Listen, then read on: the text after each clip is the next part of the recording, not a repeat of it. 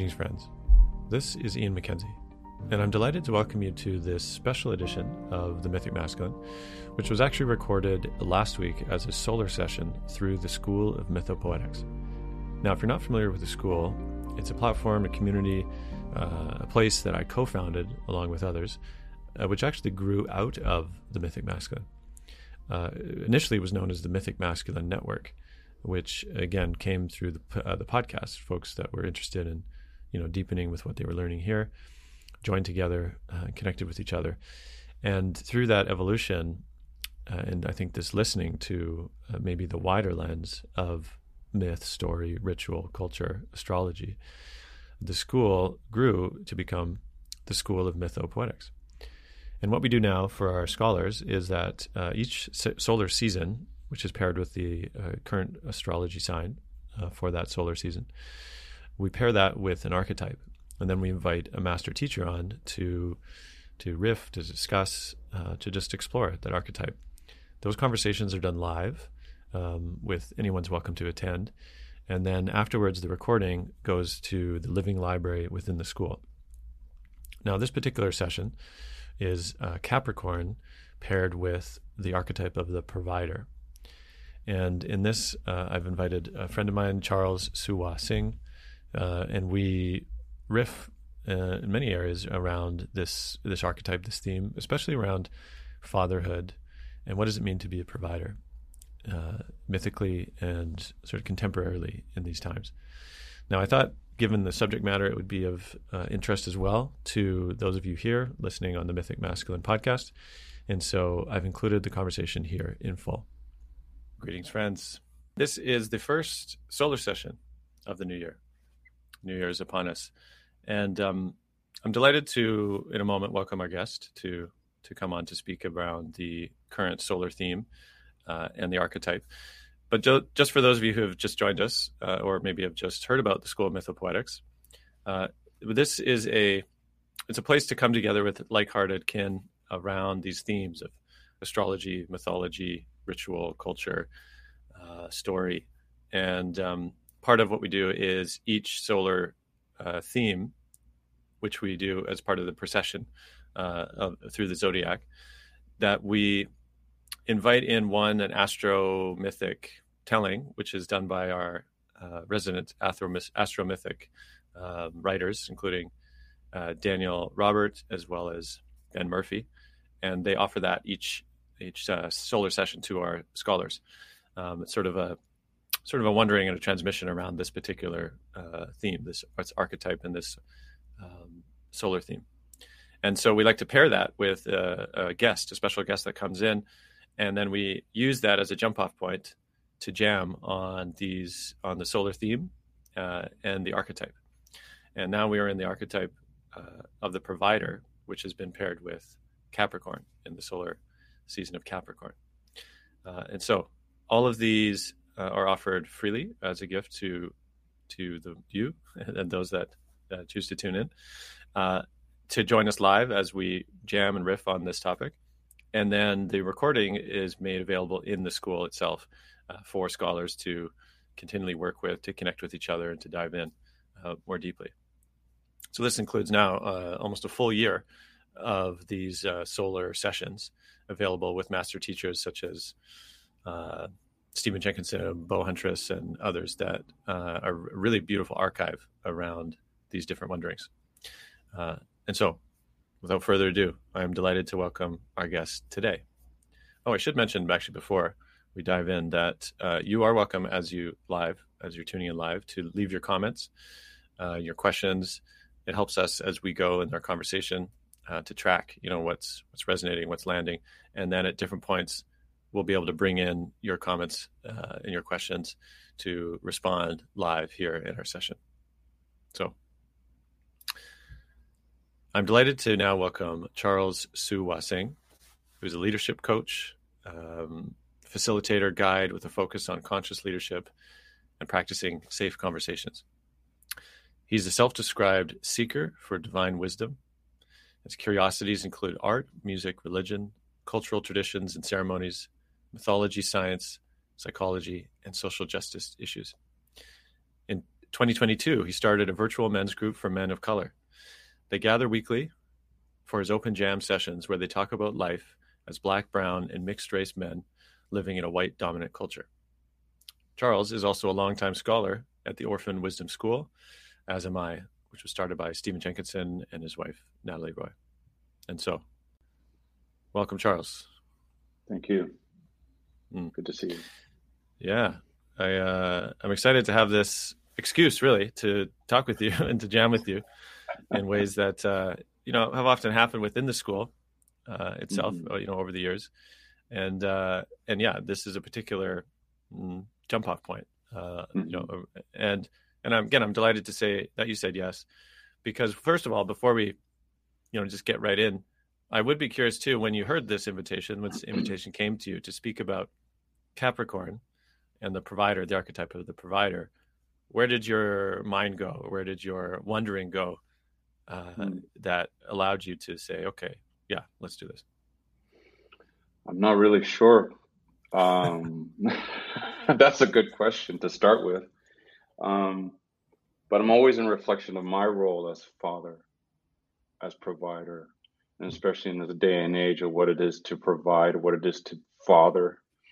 And um, I would I would make the well, it's not that, that I make the case, my children have made the case that my years of fathering is is uh slowly winding down and coming to an end. So now I'm reimagining, okay, what's my role now? Mm. Um, so to have this conversation is quite a curiosity for me, what it is to provide. Mm. Well, let's read a little bit of um, this uh, uh, the session. As I said, the the solar theme, which is provided by uh, Daniel and Ben within the school, and um, let's talk a little bit about the archetype or the sort of the solar astrology uh, symbology of the cap of Capricorn because this is, I think, a helpful way of also giving a bit of context. And so for me as well, I'm not at all, you know, well versed in this, which is why I love these transmissions that come in through the school where I learn a ton. Um, but I love this little bit here. I'm just going to read a little, and this will help us mm-hmm. also set the stage. So, uh, archetypally, Capricorn is the father, the elder, the hermit, and the CEO. He is the sea goat, one who swims in deepest oceans and climbs the highest peaks. The personality is determined, focused, persevering, and enduring. Uh, Cap sits in opposition to Cancer, which they paired with the nurturer on the zodiac wheel, one whose focus is on the inner world, the subjective, the inner life of the family and the children. And yet, Capricorn is the father. He serves the family as well, but his focus is outward, the public life, the objective world, the shared dream of society and the world. And here we discover the provider and the quality of contribution. Uh, this is the sign of work, yes, but in the deepest sense, he speaks to the soul's work, not just one's job or role. So I'll leave it there for just a moment. But uh, you know, for me, as I read that as well, there is something um, around this sense of the what does it mean to tend or to provide or to be the the conduit in a way to the outside and you know i'll share this too with i'm a father as well uh young still quite a young father four year old you know i have a son and um and i really feel that in a sense uh, this this quality or this um gateway in a way to the outer world. Whereas at least in the relationship that i have with my partner that there's there are qualities of one might say in some ways you know i don't want to say archetypally or, or gender specific of uh, that my partner often is the one tending the inner life of the family at home and also has other creative conduits and ways of you know contributing contributing to the world and yet i find myself often again like this one who's tending the outer and you know part of me wonders again is that is that archetypal is that gender prescriptive is this you know patriarchy these are all these questions of you know how do we um, make sense of all that and for you maybe i'll just start with as you became a father maybe way back when, as you as you named. Uh, what was that for you? You know, was it, you know, yes, excited? Was it, you know, complete surprise? Was it I'm totally not ready? Uh, maybe we could start there. Of what was it to approach becoming a father for you? Um, when when when my daughter was born, up until then, my life was just me. It was just myself and my wife at the time. And you know, you you plan your career, you create a home, um, but we are just two people married, you know, and sharing space together. Um, there was something that shifted on all levels for me when my daughter came into the world. And the closest word I can come to is fatherhood. Um, it, it's it's it's it's a function. It's it's a position. It is purpose. It uh, it's it's life changing. It's shifting. All in that in that micro moment when my my daughter came into the world, and I was not prepared for that at all. But um, and I and I'm not sure what prepared would have looked like anyway. You know, you read all the books and you ask advice and everything like this. But when your daughter or your child comes into the world, you're no longer an individual. You're no longer living just for yourself, right? Mm. Um, and everything in my sphere changed. The paradigm in which I was living in shifted so radically. It was disorienting in the beginning. There was fear, there was anxiety, there was love, there was purpose, um, all of them in the mix. Like, how am I to prove, you know, we're going to talk about providership, you know, being a provider. How am I going to provide for this one?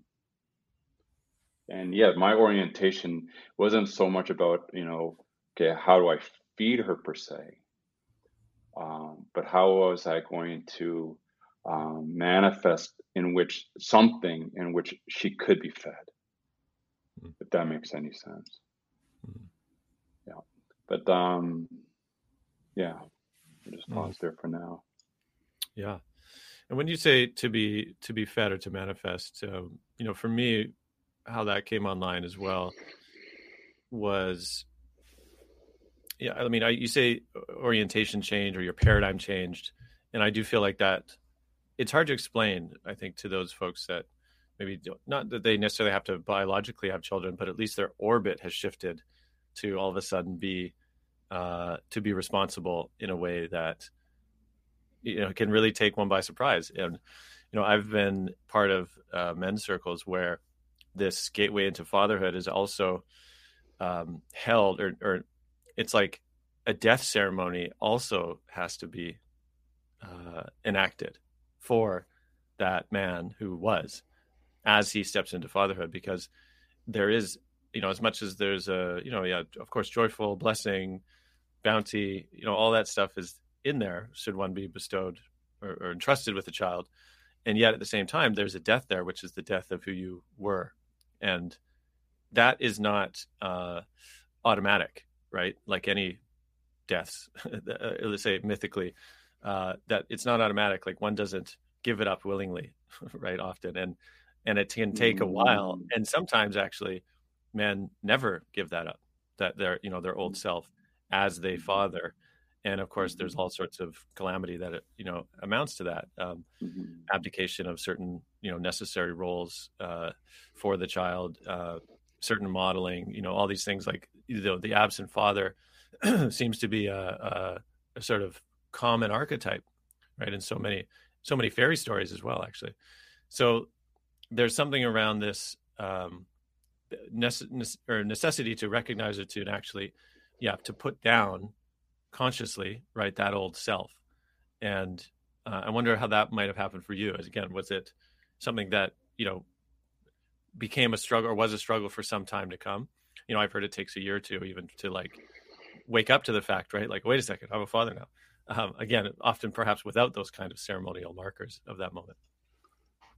Well, you know, I look at my fatherhood and the moment I became a father was my was a initiatory in its own right, right? It's a rite of passage for a man to become a father and it's one thing that is not up to is not up, essentially up to your doing. Right? There's big question marks on what makes a father a father whether it's biologically socially culturally all these things. So yeah you might see a child come into the world but that's not really the essential determination that you are, that child's father because there's so many things in the space right now that's subjective and or in the decision whether or not you are the father of a child.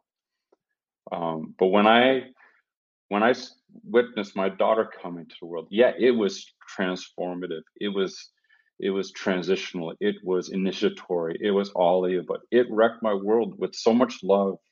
Let me tell you that, and fear at the same time. Um, but I also see with some men, many men, um, they're not prepared. They're not ready for that shift. And I'm not saying that I was I, I figured it all out in the moment that she was born, but I I was up. I was like, you know what? Yeah, I'm I'm up for this. On whatever it's going to require of me. Um, this is what I was hoping for. This is what I was dreaming about for so so many years of my life is to be a father and to experience fatherhood. Um, but I think for for many men right now, or even men and women, I think this idea of caretaking for a child is taken for granted in the sense that it's just something you do. Mm. Um, and the magnitude of it um, is lost. Um, it's just something you do, um, which I think has an impact on how you raise your child. Mm. Yeah. Well, let's talk about provider then as well, more specifically. That, you know, you read the solar uh, solar session transmission as well. Yeah. And there's this, you know, he speaks to the provider, and there's a couple of examples I could launch off of as well. But uh, you know, either feel free to reference one point or two, you know, that that did stir yeah. you, that got you. Yeah. You want to go next? Yeah, I think there was there was one thing that really, um, and I don't have the script in front of me here, but it was the provider mistaking himself for what is provided and not the function of the providing mm-hmm. right? That in itself, the father is the thing that they're providing instead of what it is needs to be provided for the sake of the child. Mm. Right. And, you know, I think there's part of that that's, that's, that's, um, for me, when I read that, it's like, yeah, there's a lot of ego in the sense of, okay, I'm the, I'm, I'm the father now. You need me versus what do I bring mm. versus what is my function um, and that's where I was curious about that particular language that um, in that script was used. It's like, yeah, wait, okay, I'm not necessarily the thing that my child needs, mm. but what am what is what am I bringing to the table? What am I nurturing? What am I contributing to my children? Mm. Um, and it's not necessarily me um, but it could be my wisdom it could be my virtue it could be my lessons learned it could be whatever my work is to bring in. And say well it's the it's like the it's like the um and this is what i was wondering about. Is it what i contribute from my work is what i'm providing not me? Hmm. if that makes sense. Yeah yeah. It's interesting. So i have the passage here as well which we could, uh, mm-hmm. we could also you know read. Yeah yeah and please one yeah. Well, i mean one, one thing i want to mention too is the so maybe maybe too to set the stage of provider as i mean as we you know mythic astrology aside if, if we just had a you know conversation at the bar what would generally in this culture what would how, where would we go right if we talk about this idea of providing right? And oftentimes there would be associated uh, uh, an element of pride right to be a provider right? To be a breadwinner. Um, that there's something interesting. Even you know, I even thought of that. Why is the term breadwinning? Right, mm. to win mm. bread. To win bread yeah. is the, is the. I mean, it's a simple symbolic image, of course, right?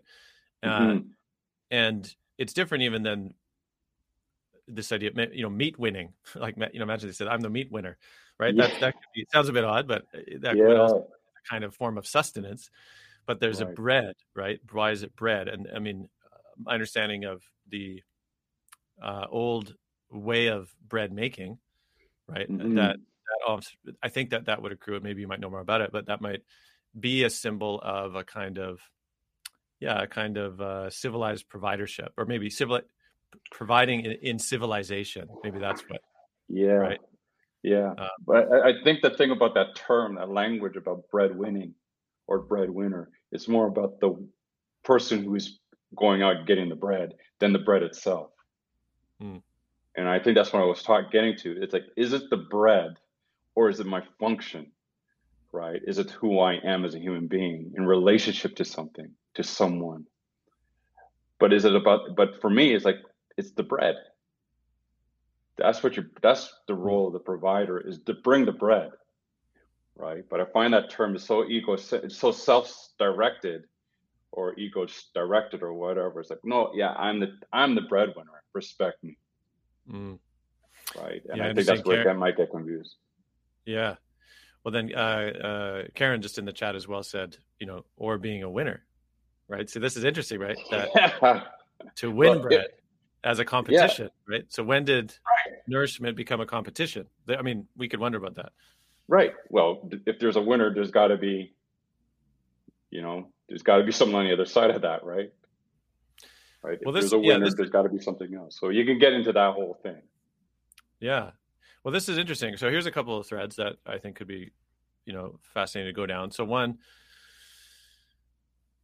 there's a, a passage, I believe, when Jesus is tempted, right, by Satan, and this is something we have taught, touched on in the Orphan Wisdom School. Whereas, I believe, uh, Satan tempts Jesus to say, you know, turn these, oh, I can turn these these stones into bread, right? There's something around that, uh, and Jesus yes. says, no, you know, I won't do that.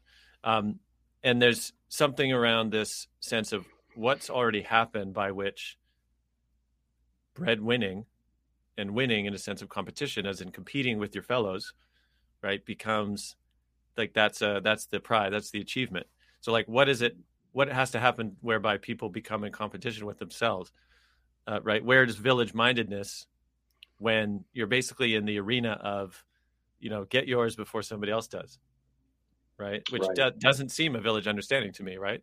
Mm. Uh, and so mm. that unquestioned, that to me seems the mark of an unquestioned uh, happening within a civilizational context where people have been put in competition with each other, right? Yeah. And therefore, the mark of bread winning becomes a prize, becomes a mark of status within mm-hmm. the competition hierarchy, right? Of mm-hmm. of mm-hmm. lack uh, mm-hmm. that isn't guaranteed, right? When mm-hmm there's so much there's competition scarcity and all the rest mm-hmm. so this is something i think worth just surfacing and i think to you know to add to what you're saying is it's competence driven.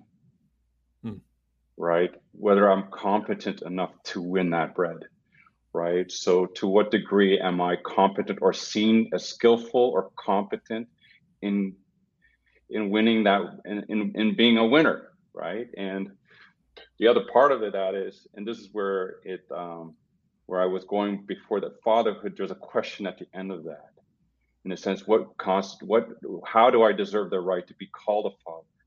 Because if I ain't winning the bread, if I'm seen as not winning the bread, guess what happens? Then my fatherhood becomes a question mark. Mm. Did I deserve that title? It's not just biological. I've got to earn that. Mm right? Especially in this day and age, it's not a given that I'm a father, right? Yeah.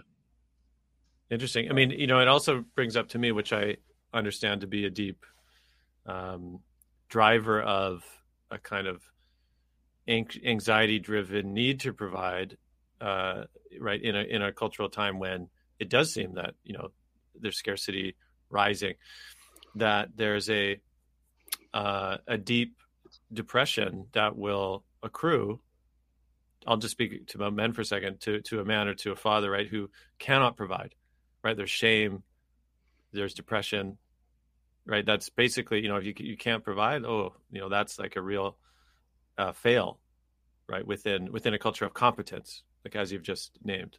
Yeah, yeah. I think you know, like,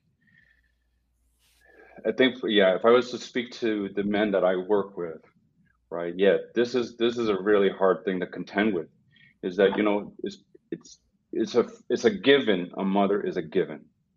You birth a child in the world. That that there is a given. You can't question that, but you can question fatherhood. You can question the father, and whether or not he's earned the right to be called a father. Whether it's the way he shows up in the midst of his children, or how he shows up in the world. Right? Is he is he competent enough? Mm. Is he driven enough? Is he performing enough? Is he expanding his world? And all these things come into question, right? So it is there is a performative aspect to it. At least nowadays, it is.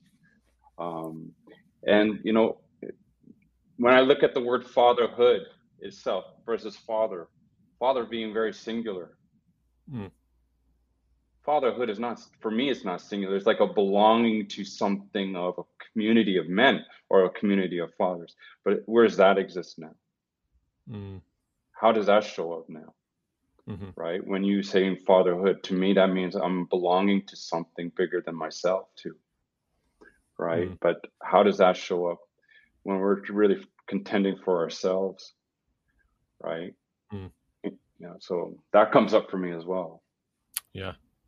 Yeah, thank you. You know, it reminds me of my conversation with Bayo Akomolafe, where we spoke about this fathering as well. And I think he he used the phrase that fatherhood is a is a community or fatherhood is like a, a communal endeavor. Um, and as I've stepped more so in two spaces and and circles with other fathers, of which I've either participated in or helped uh, guide, that that has become more and more apparent to me, right? That the need for other fathers to reflect, you know, back you back at you behaviors, say that you know, are less than stellar, right? Of mm-hmm, mm-hmm. that, that can show up, that often do show up, uh, mm-hmm. being human, and also to model different ways of fathering, right? In a way that, like this idea again, uh, a sort of solo competence that you should know, one should know how to how to do it, you know, without a kind of ongoing process of mirroring, reflection, modeling, you know, from other mm-hmm. fathers, and even the fact that you know you as a singular father will have your own flavor I think of mm-hmm. fathering, right? Uh, mm-hmm. And that others, other fathers will have other flavors. And you know, in, isn't it great in a context of village mindedness where children are exposed to multiple flavors of fathering uh, that you know again kind of alleviate the pressure of of you single father being all those things right that that like singular uh, monolithic uh, God figure, really, I think, to a child, right? Which can also lead to um, disillusionment later on, right? Of course, when you turn out to be just human. But uh, yeah. I see that as kind of good design when, when there's other examples of fathering around, mm-hmm. like for my son as well, where he can get mm-hmm. multiple bouts of mm-hmm. flavor and, and mm-hmm. perspective and support. Mm-hmm. Right? So this reminds me, like I, I'll share a little story about how I grew up, right? um, one, I grew up in a multi generational family in a house of multi generations, right? So I have my, myself, my, my sister, um, my mother, my father, and my grandparents live with us. Um, and and I think even in this in this in the story here, you talk about the father living in the outside world. He's got to go out there and contend with the outside world, while the mother deals with the inner world. Um, I also had a grandfather who was a stay-at-home grandfather. He he is he, you know long time retired. So when my father was out there breadwinning. You know, I had the blessing of actually watching my grandfather. So the two of them unconsciously, whether they were aware of it or not, I saw a communion of fatherhood there. Hmm. Um, it's unfortunate though that in our culture now, especially when you look at forget about just the nuclear family but we're living in hybrid families. We're living in broken families. We're living in we're living in a culture of single parent families. Hmm. That's very rare to see two men collaborating on what it is to father children. Hmm. Consciously or unconsciously, especially in the neighborhood that I grew up grow up in, right? And I think that's a I think that's a crisis for men, right?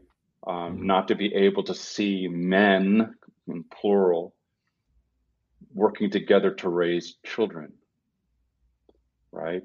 Um, this whole idea that you know, you know, yeah, like this this this this way we live in which men disappear most of the days, most of the hours of a day to go to work, and then they come home, and the child only experiences a very brief moment of their father's love, concern, you know, passion, whatever it is, or whatever le- energy they have left. Hmm. Right? I think um, was I think there was a quote I heard. I, am going to paraphrase it. I might even brutalize it. right? But it's you know, I think it was by Robert Bly who wrote something to the extent of, you know, what the child receives at the end of the day when the father returns is their temperament, not their teaching. Yeah, that's it. Did I get? I think I got close to that. Yeah. Right. So whatever resources the father has left is what the child receives, which for some could be very little. Right. Mm-hmm. Um, but I grew up with a multi generational family. I was able to benefit. In fact, my grandfather was home when I got home, regardless of when my dad got there. Mm-hmm. Right. So, and I, I think that's a poverty in our time when we live in these smaller families or single parent families, there's a poverty in that multi generational learning or hmm. experience.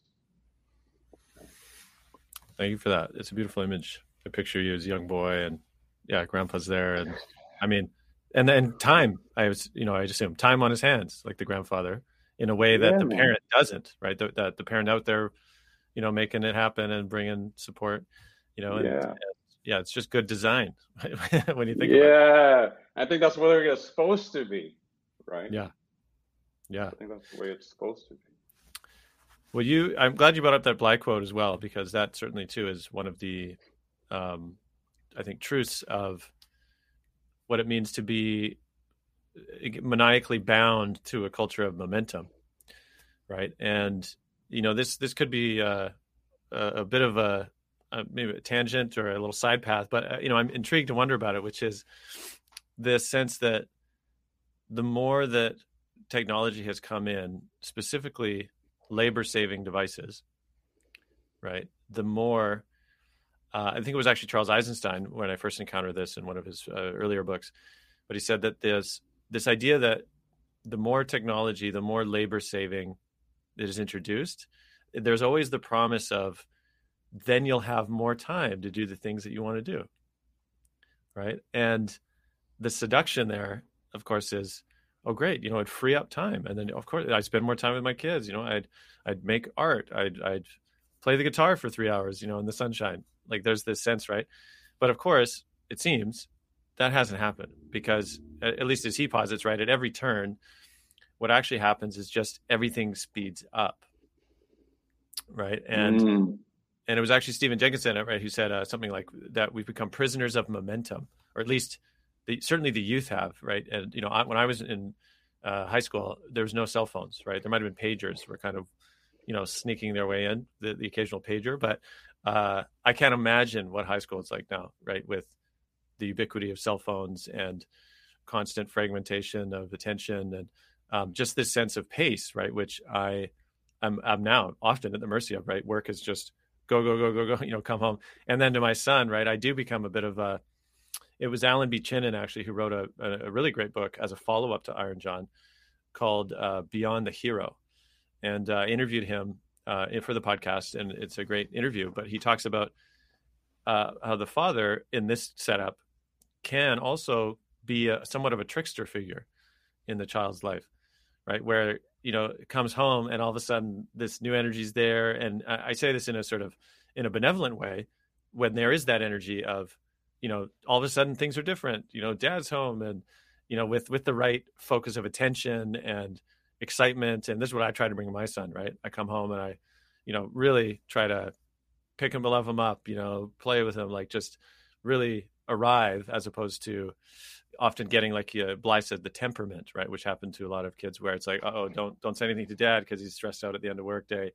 And this is the mystery right? And Bly talks about this that the kid doesn't know what his dad did all day. He just knows that he comes back stressed, drained, and that's a consequence of industrial civilization. Where you know when they're when the dad's in the field, uh, and the kid's there and sees what the dad's doing.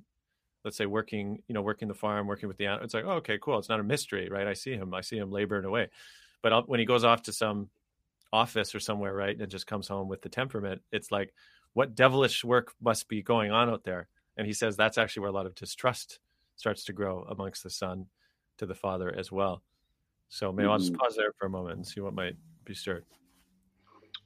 Well, what, what came up for me was actually um, a lesson that I learned from Bell Hooks hmm. um, in the book Will to Change. in which she's talking to women about patriarchy and the effect of patriarchy on men. Um, and there was a passage in there in which she talked about the love between a mother and a child, or particularly the love between a mother and her son, and the love between the father and the son. Um, and what what what you shared with me, why, why does this bringing what why what you're sharing me, with me is bringing this up in particular, is because the love that the father brings is scarce. So there's an idea that his love is far more important than that of the mother because the, there's an abundance of that love. Mm.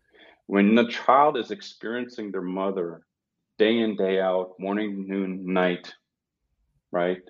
It's timeless, it's abundant, it could be rich, it could be all that it promises to be. But when the father's not there, and then comes home with all the residual energy from their day, the stressors, the isolation, the trauma, whatever it is that you know the the lack of energy and everything like this, then there's only a few moments in there where a son or even a child could experience the father's love. Hmm. So there's a scarcity there. There's a poverty there when the father's not available to their children. Right. So that's what stirred up for me when you were sharing that. Hmm. Right. Um, and then there's a starvation there, right? Over time, there's a hunger there over time to a point where, okay, enough's enough. I didn't get it. I don't want it. Mm. Right? Um, if that love is not recognized, if that love is not claimed, if that love is not fed, right? That you're gonna only try starve the child for so long till the child says, you know what, enough. I ain't getting it from you. I'll go figure it out myself. Mm. Right. Again, goes back to the question mark when does a father stop being the father? Right. And what is the father providing? Right. I think there's there's lessons in love. There's an experiential piece of love in there that a father still has to is needs to be responsible for. Right. Um, and if that there's on a on a on a if that's if that's constrained, if that's a sacrifice, if that's limited or whatever, and that scarcity is felt by the child, child ain't gonna have much to do with you later. Mm. Right. Mm-hmm. Thanks for that, Charles. You're welcome. I want to touch on uh, back now to our sort of main thread, which you brought up around this idea of provider and the source of nourishment. You know, and there's this mm-hmm. passage specifically from the text that I'd love to read now, um, mm-hmm. because this is an interesting interesting comparison to make. Um, but this is written uh, by Ben Murphy, who's one of the co-stewards of the school. But he speaks about this idea of the breadwinner as uh, maybe a kind of modern uh, uh function within a certain context, right? Versus the hunter, right? It's mm-hmm. the breadwinner as a sort of, you know, exactly what we've been talking about, the modern day thing, and then the hunter. And so mm-hmm here's what he says though around this, which I thought was really interesting. It says the hunter approaches direct relationship with the true provider of all nourishment, that holy presence which offers the gift of some animal to be nourished by and to bring back to the community. This straightforward relationship with killing and death brings with it a sobering humility. Meanwhile, the company man, and he says company man in the context of this sort of yeah, modern day breadwinner, has perhaps come to believe that he is the provider that he is the source of nourishment right. rather than a vessel through which the archetype may work. Uh, at the heart of this folly lies a deep fearfulness, fear, fearfulness, and a compulsive assertion of the illusion of control. And then he goes on to say, etymologically speaking, to provide is directly connected to a forward looking orientation. Quite literally, its components break down to forward seeing. And so he says, um, therefore conjures a reckoning with the tension we feel in regards to meeting our basic needs.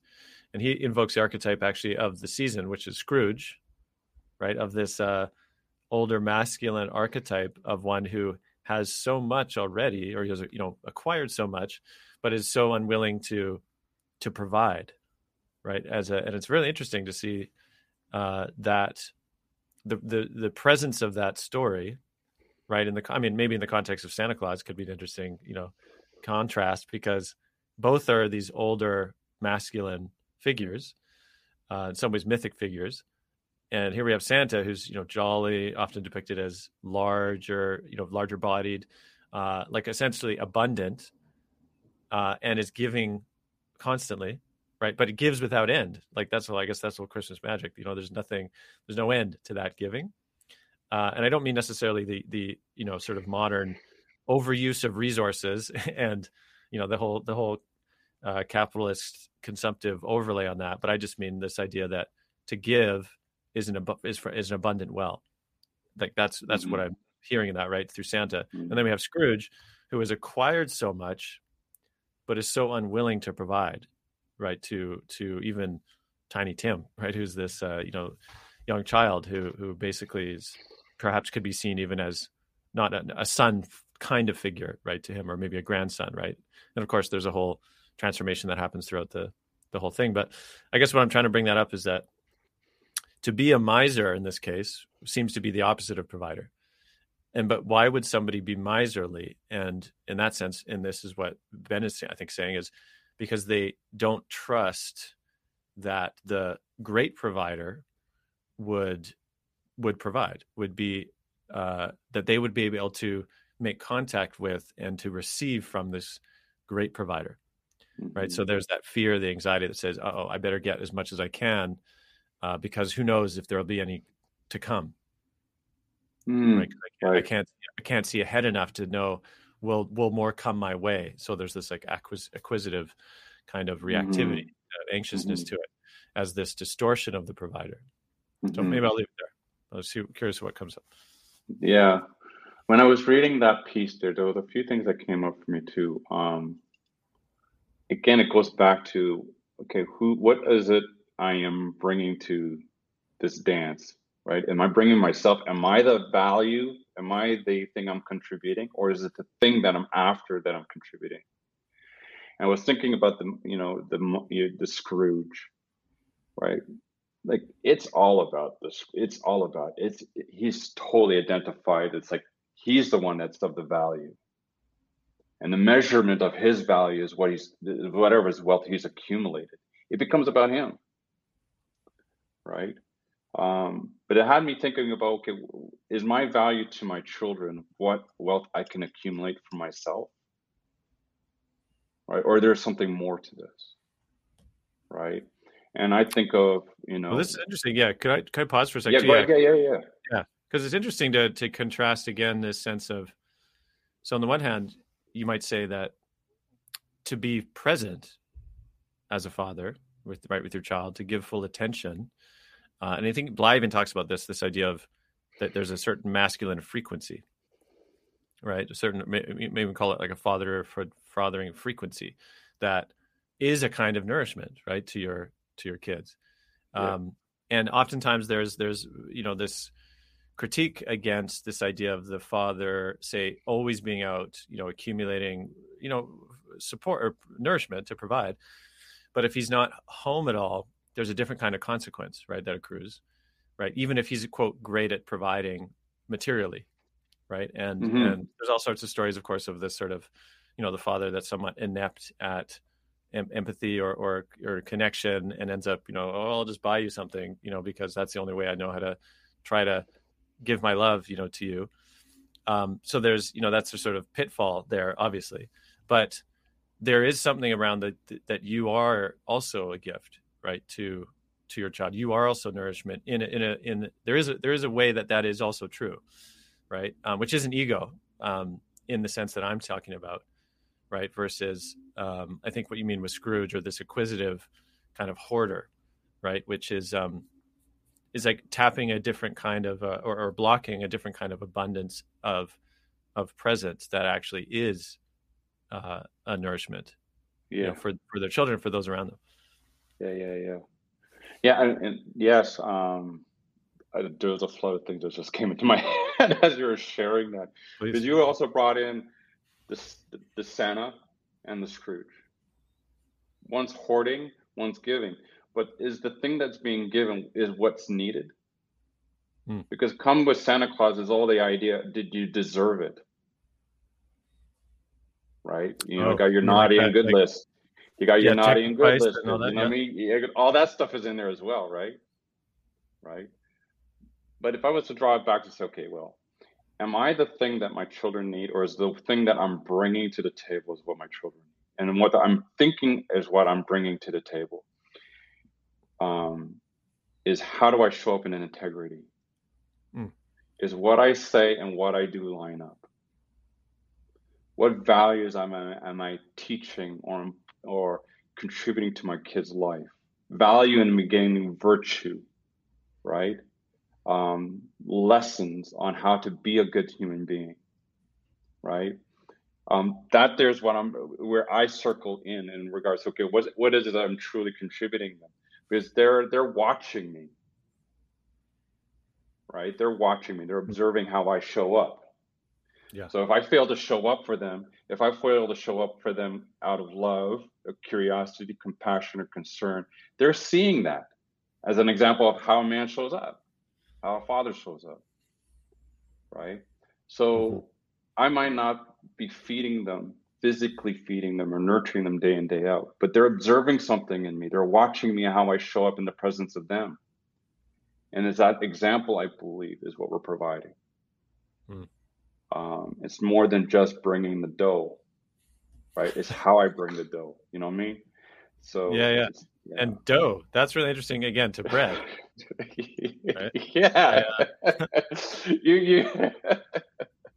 There's no meat here, but yeah, yeah. you believe that I'm all we sustain is bread and dough and nothing else. I uh, I'm very interested actually, and I wonder if anybody listening to maybe now or later, or even within the school could chase that down a bit more, uh, specifically around bread, right? Um, yeah. Because I'm also thinking of uh, this understanding of of table fellowship and to break bread, right, with others. That there's something, you know, you don't say share a barbecue. I, I mean, you could, right? you could, but let's let's uh, break a steak. like, yeah, but there's something about bread, right? Breaking of bread is somehow binding. Bread.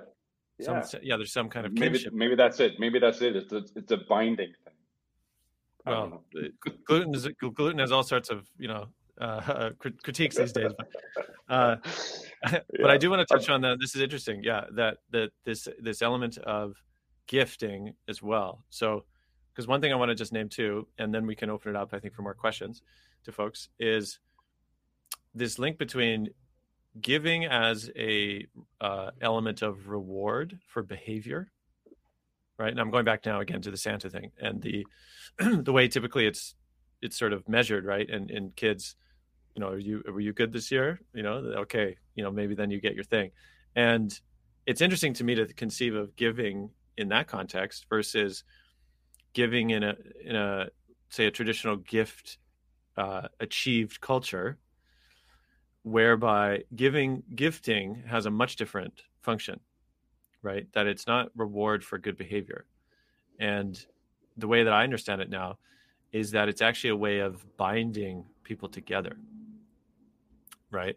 And I'll, i bring this up too. This is interesting you know sort of dovetail with our last time on the orphan wisdom farm that we participated actually in a, a, a trading situation right? Where it was a, it was a trade which you know I say gift trade. There was an element of of that where essentially the the trading wasn't meant to be a kind of okay, am I getting my value that I'm trading when you know when I'm trading? But it was very clearly in the way that it, we we were led into it as a way of binding people together, right? To to ask something of each other, uh, to be consequential in each other's lives, and that the the gifting itself was a way of doing that and you know that's what i understand it and and how in that sense gifting has a lot of consequence but it's not because of good or bad behavior uh, but it's mm. just interesting how in the context of you know christmas uh, as it's now become right that it's more uh, it's like a morality or a yeah like a ethical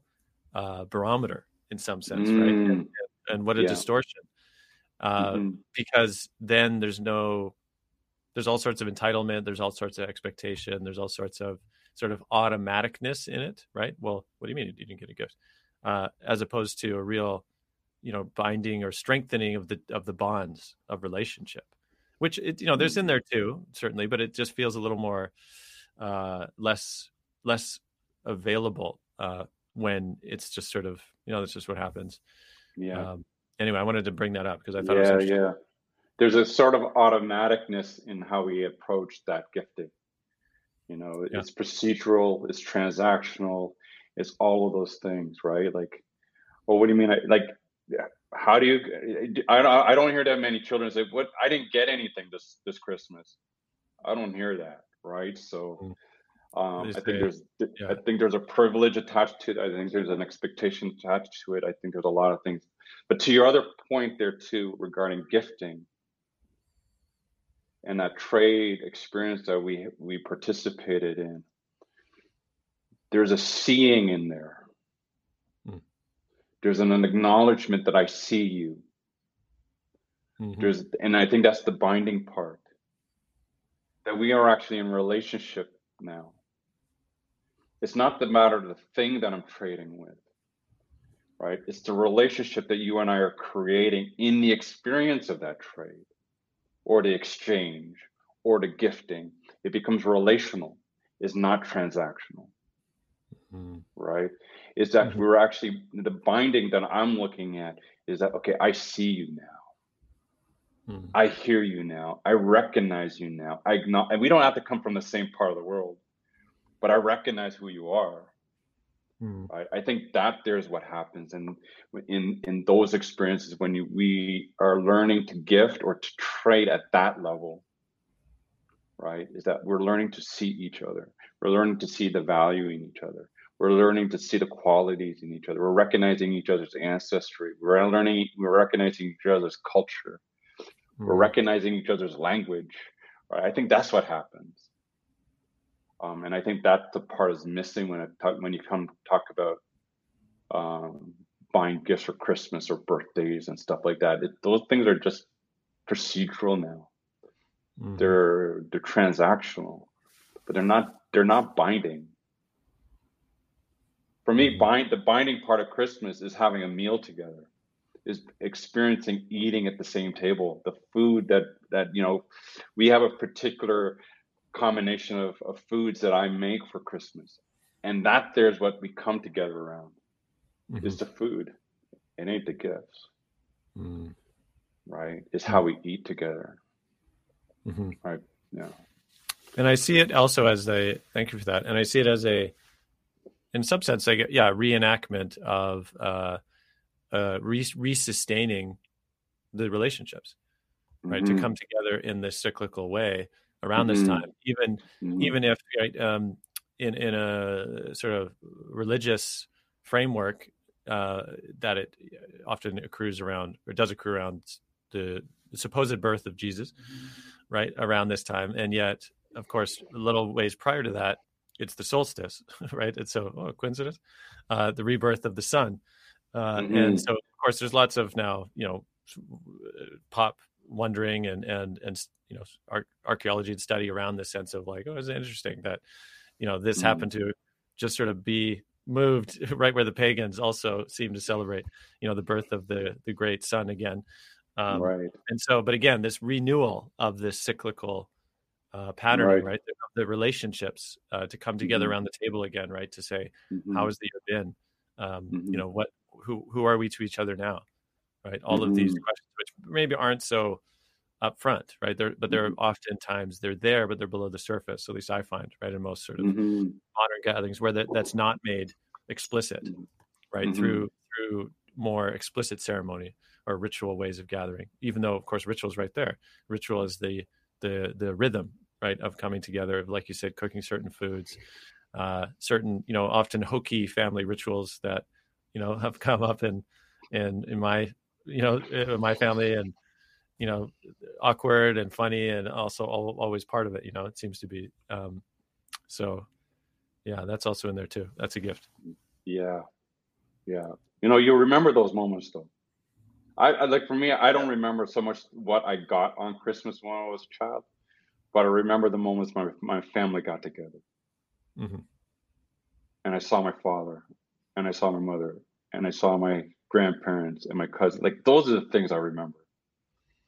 Right. Um, it's not so much the gifts or the presents or whatever you call them. Mm. But yeah. Yeah, yeah, yeah. Well, interesting. Karen, uh, Karen has a comment here too. I just could bring her up, uh, which is about bread winning. That bread being called the body of Christ, right? So the Christian attempt to bring spiritual nourishment into daily life. Father providing religious. Does the father then provide religious spiritual guidance for the family? Um, you know, it's interesting. I mean, I could I could wonder about that first, but maybe I'll leave it to you. Just what comes up when reading that. Well, like the thank you for the connection to body of Christ. Uh, that totally, yeah. The, uh, being born born and raised Catholic, that totally resonates for me. That I, it conjures up a lot of things that I've learned over when I was young. But the part there, the, the second piece about providing the the spiritual guidance, right? I think that's I think there's something in there in which the father provides the child. It's not so much nourishment in, or nurturing in which the mother brings food. Because remember, the first part of the child's life is is breastfeeding. The mother is the source of nourishment that sustains a child. Father, I believe, brings the virtue, brings the spirituality, brings the guidance, brings the direction, and in connection with the outer world right? In connection with the mm-hmm. outside world, outside of the home being. How did they integrate? How did they show up? And then going back to the other word I used before, before regarding integrity, is one thing have how you learn to show up inside your home, but how do you show up outside in the world? Right? How do you show up inside in the home, and how do you show up outside of the world? And I think that there is a role of father fathering is to be the example of how do you show up in the in in, in the rest of the mm-hmm. world. Mm. Thank you for that too. That that link of integrity is also something that was brought forth uh, in the in the solar session write up. And you know, as as as this conversation is circling too around this sense of, uh, I mean, like Karen also said, they're providing religious or spiritual guidance for the family. Here's a good story: is uh, so my family we left. Uh, I was uh, initially also raised uh, in a well sort of Roman Catholic backdrop. You know, my grandmother came from Ireland, super you know in uh, lifelong you know Roman Catholic, and that my family left, or my dad especially. You know, he kind of was like, well, you know, uh, not quite for me. You know, this kind of and departed in that sense. Explored a bit, and then eventually, my, my family, he conjured up a uh, I don't know what to call it, but like living room sermon, right? Which we do every Sunday for uh, probably was a good year, uh, if I recall. You know, I was in my early teens, I think. And he would, you know, in that attempt to provide some kind of spiritual um, presence. In, and this in is in your home. This is in the living room. Yeah.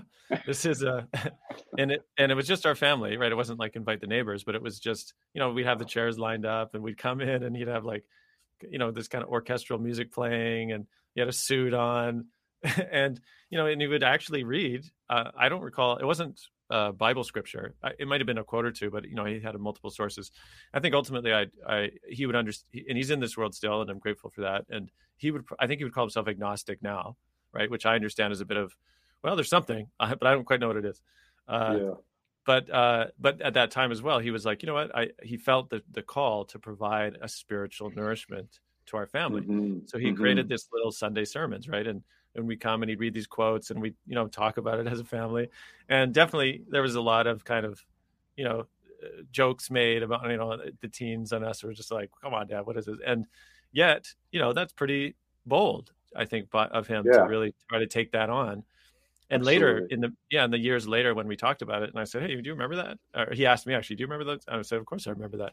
And he said yeah, yeah i really felt like in the absence of any religious affiliation, right? Because we yeah. didn't have one then by that point. Yeah. He's like, I wanted to provide some kind of religious uh, mm-hmm. or, or, spiritual, I should say, spiritual uh, mm-hmm. component. And mm-hmm. you know, I think that's in, in, many ways pretty neat um, to to to remember that time, right? And to that, yeah, that he really explicitly attempted to do that. That is that is brilliant. I still remember. I think, that, I think that's really brilliant but you know what I love about that story that it, it, it, it again it's it's it's it's it's bringing the relationship aspect of what it is to be a father and show up as a man in your family. Mm-hmm. That's relational to me, right? Like, you know, I, I get my, my, my experiences with my fathers and I and I say for was my grandfather. I'm including my grandfather in that. Mm-hmm. Uh, wasn't about spirituality per se in when we got together, but we had lively conversations about politics, about sports, about you know what's going on in the world and everything like that, which was just as rewarding and deep and rich. And you know there was a certain quality just to see men talking about stuff and mm-hmm. sharing their perspectives and whatnot. Um, that fed me, right? That fed me big time. Um, and those were priceless moments for me.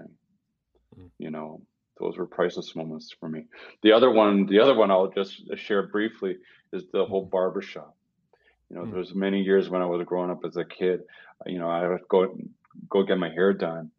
Um, and I'll stand, I'll sit in the barbershop for hours and watch and listening to men talking about their experiences with their with their spouses, with their sons and daughters, with all these, and you're just absorbing this stuff and there's so much richness in there right to understand that there's so many different experiences um, and and and wantings and longings and dreamings and stuff like that. When you have that space for men to show up that way you just it's just it just gets in your dna it just gets in your skin right? But what reminds me of when i just go back a little bit we were talking about technology. And it's and we're talking about technology in the sense that we design technology to save us in labor. So we can do other things to be honest with you i think technology is taking away from the labor of being a father mm-hmm. that the technology is becoming a surrogate for being a father when i see a child at a di- dinner table in a restaurant wherever and they got the ipad and the iphone and god knows whatever else sitting on the table and there's no engagement between the son and the father. There's no fathering happening in there. And I can imagine what's happening at home. Mm. The father could be in the face of their child and be completely absent. That's what it's showing me. So this technology, this trend of using technology, I think has gone to a place where it's actually destroying the relationship between father and son or father and child to a place where it's what it's it's now in replace of the father now. Mm. No, I don't think that's I don't think that's what it I don't think that's the kind of labor it was supposed to replace. Right? Was how to be a father. Mm. And I'm and I'm sad about that. When I see a child glued to their device and the father's sitting right there, glued to his even, there's no fathering happening in there. Mm-hmm. Yeah, no I mean, I it, it strikes a chord for sure that the it's just like a clear ghosting, right? That's what I think. The the ghost of fathering, uh, or yeah. fathering ghosted. yeah, yeah, exactly. Exactly. Yeah. Well, how about we round out the last? I'm really appreciating the, the the the journey of our conversation, and to all of you also tuned in live, deeply appreciate your your presence here, and uh, those who've left comments as well. And maybe one more round, we'll open it up if any folks have some uh, some questions you know they want to ask to us here uh, in this journey of Capricorn and the provider. Uh, we'll we'll stay tuned here on the on the chat on the side there, mm-hmm. and uh, as we wait for a few of those to come in, one thing I did want to return to is something that was said in the earlier portion of the of the write up for the solar uh, uh, session, which is this idea of Capricorn as the sign of limits, restrictions, and containment. Mm. Yeah. Right and uh, yeah, it's something you know that came to me even as I heard you talk about the kid and the you know device, and that there's something around what does it mean to put limits even on on absenteeism, right? Uh, or to to to to invoke not demand in a sense to demand to show up or demand presence, right? In a sense, but I often find that my role with my son, right, is one of containment right? And and I don't mean suppression. I mean he's four, right? So big energy. You know, he's he's just uh, you know jumping around and wrestling, and you know, but there's something around containing the energy while still uh, navigating it, right? That to me feels very much about this function and, and fa- fathering as a function. And I've even heard this is uh, uh I can't remember some write up around you know the, the data with men who didn't grow up with a lot of physical uh, I would say being met physically by a, an older male figure, right, like a father, right, uh, in their younger years, have a lot of difficulty in self-regulation, right? Have difficulty in uh, navigating their own emotional um, volatility, mm-hmm. right? Mm-hmm. Because they did they weren't met with a certain masculine limitation uh, mm-hmm. where they could find their limits, right? And mm-hmm. actually, that, that was actually service to them, right? And mm-hmm. in this case, I'm not talking about, yeah, of course, like a punitive. Um, mm-hmm. you know, spanking, you know, this kind of, I'm not quite talking about that, but I'm saying that there's something around this containment, this limit, this restriction that was actually of service, right? And especially even you know as a teenage uh, parent or when when your uh, child goes into teenagehood, that seems to be even more apparent, right? There's this whole idea that no limit teenagehood is actually bad for them, right? Like a, mm-hmm. it kind of uh, creates almost no no way for them to know what's what's beyond you know what's useful to them or not or what's the bounds of their uh, own mm-hmm. being it seems mm-hmm. to me. And so yeah, I'd be mm-hmm. curious to hear your set uh, of that journey. Yeah, that there that there woke up a few curiosities for me. Right when we talk about the limit or the containment of what it is to father, mm-hmm. and there's a part of me that went to well, how many fa- how many men fail to live up to the promise of fathering? If you let's think of it as a container, that they did not live up to the potential of their fatherhood right? And how many men have gone beyond that, assumed too much, and those limits have been broken. Hmm. And I could see in those realms there was disconnect, abuse, trauma, such and such things like that. But then I also went to okay, the, if I'm if I if I am living in integrity in fathering, um, there's also an aspect, and uh, uh there was a few words in that part, part about narrowing, um, diminish, diminishment came up for me or fine tuning or whatnot. I think over time, the needs of the child determines to what degree I father. Mm-hmm. Right. I think when the child is small and it's and it's you know it, it doesn't have the coordination or the skill or whatever to carry itself, you know, there's a lot more energy involved in it, and being a lot more physicality involved in being a father. But as that child grows, that there's a fine tunement to how you show up as a father and almost almost to some degree a finality to it right? Meaning that there's a part where and i'm at this age now where my children don't need me so much so what i can contribute to their life is actually very narrow. Could be very rich could be very well purposeful but it's very narrow now. It's very specific now.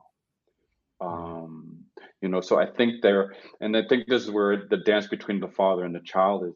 You know your ability or your function as a father is determined by your children not by you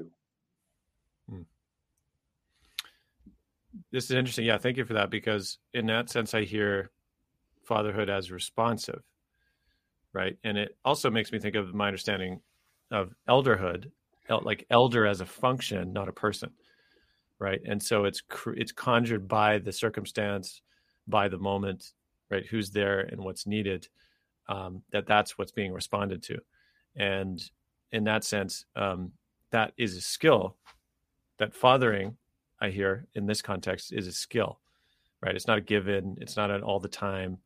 It's like it's purposeful. Uh, it's it's attuned, right? And yeah, like you said, the narrow. Yeah, like how you said, the narrowness, right? Of of the fathering, um, or it narrows as the child grows over, older often, and probably ends up being, yeah, again, more, uh, more, more sort of spacious and then potent. That's, I guess, what I'm I'm tracking, mm. right? Because maybe yeah, there's moments yeah, yeah. That, yeah, like deep transformation might happen in the life of your kid, right? Maybe you know further apart, and yet there are moments when actually the potency of your precise fathering could be called upon and and the willingness to recognize that right and to show up for that in those moments feels part of that achievement um, yeah and it, maybe the last quote i can too i can read here with you so beautifully kind of teed up this ursula k le guin quote which is actually what opens the the solar uh, uh, write up for the capricorn but um, i'll read it here maybe and then we can find our way to to to to wind our beautiful conversation today mm. so the quote uh, again from a sci-fi writer. She's mostly known as a sci-fi writer who I believe died uh, uh, somewhat recently, actually, uh, Ursula K. Le Guin. Uh, but she wrote, "You thought as a boy that a mage is one who can do anything. Mm. So I Mhm. right, and so I thought once. So did we all. And the truth is that as a man's real power grows and his knowledge widens, ever the way he can follow grows narrower until at last he chooses nothing. So this is this is too good. I'll pause it for a second. Until at last he chooses nothing. So to me, you know, of course, one might misunderstand that as like, oh well, he just, so he just kicks back and has a pina colada. It's like no, right? He, he, he what he he can follow grows narrower. I picture that right, like this, like you're saying, young child. It's like, oh, you're just, you know, and I feel this. I'm just, you know, constantly, you know, riding this uh, little chaos storm. I call him a like a, a, a demon of entropy, right? And, yeah. and and and you know, so it is this this like wide dance, and then I see it Mhm. narrowing, right, as you say. Um, the older they get, and then it says, until at last he chooses nothing, but does only and wholly what he must do. And there's Yeah. something deep, right, of that. This oh, there is no other choice, but the choice that's obvious, and then Yeah. the willingness to do that choice. Yeah. Uh, and what he must do. There's something so stirring in that, right? So Yeah. um, calling Uh, forth. uh, yeah, yeah, yeah, yeah. Um, and I, I, love that particular passage. It was something so like that, that narrowing, the wisdom, all those little layers were in there. Um, and I think if you, if we were, what did that bring up for me? There was a few things that it brought up for me specifically, but I think there's a sense of maturity as a man to recognize that your time is going to get there, right? I think there's that needs to be an, a bit of an acceptance that that there's your passage, right? I think that when you hit that marker, that's another transformational moment in a man's life or in a father's life, right? Is knowing that you're going to get to a place where you're going to be called forth when they need you, and you got to be ready. And that's your only function at that time. Mhm. Um, and that's a, I think that's yet there's a sense of freedom in there, but there's also a sense of purpose and meaning in that, right? Um, and uh, and it, and it should be like that because then you're you're, you're now it's your children's turn, right, to live their life, and your fathering needs to end, right? Your fathering needs to end for them to know, okay, how do I stand up now? Mm. right? How do I show up now as a father or as a mother or whatever it is, right? Like there needs to be a time where the father just needs to put it put his cloak on the wall, accept the gold the, the gold watch, sit in his rocking chair, have a whiskey. you know what I mean? Say my Well, this- job's here. This conjures, yeah, this is conjures so interesting. So you say fathering done, but perhaps is that when grandfathering begins? there you go. and- That's the next you- phase, right? And you had a beautiful, yeah, image there of yourself, right, of being home and young, and that your grandfather was there, right, whereas your father, yeah, had had things to tend to, but there was some other kind of grandfathering uh, that is something to wonder about, even to itself, um, which Oh, yeah. you know, too big for this conversation today, but but uh, there's something something right about that maybe to to end it there. Yeah. So, Good. yeah. Well, Charles, again, what a beautiful time uh, together here, wondering the first solar session of the new year, Capricorn and the provider. I hope you've enjoyed this as much as I have. Oh, I have. Thank you very much for inviting me in. Mm. And for those that are curious to check out more of your work, I happen to have your website right here. Thank and you. Uh, for, yeah, for those that are uh, visually able to see this, uh, this is suewahsing.com, but I'll spell it for those who are listening uh, to the audio only version S U E W A H S I N G dot com. You can check out more of Charles' work, his writings, um, you know, uh, just a multitude of offerings. And I heard a podcast might be in the works as well. It's working. It's getting there. It's getting there. Thank you, Ian. Beautiful. Thank you very Yeah. much. Okay, and thanks to everyone to uh, who came and joined us here live, and for those that'll listen in and uh, who will join us in the School of Mythopoetics. Uh, thank you. So until soon. Once again, thank you so much for listening to this bonus episode of the Mythic Masculine podcast.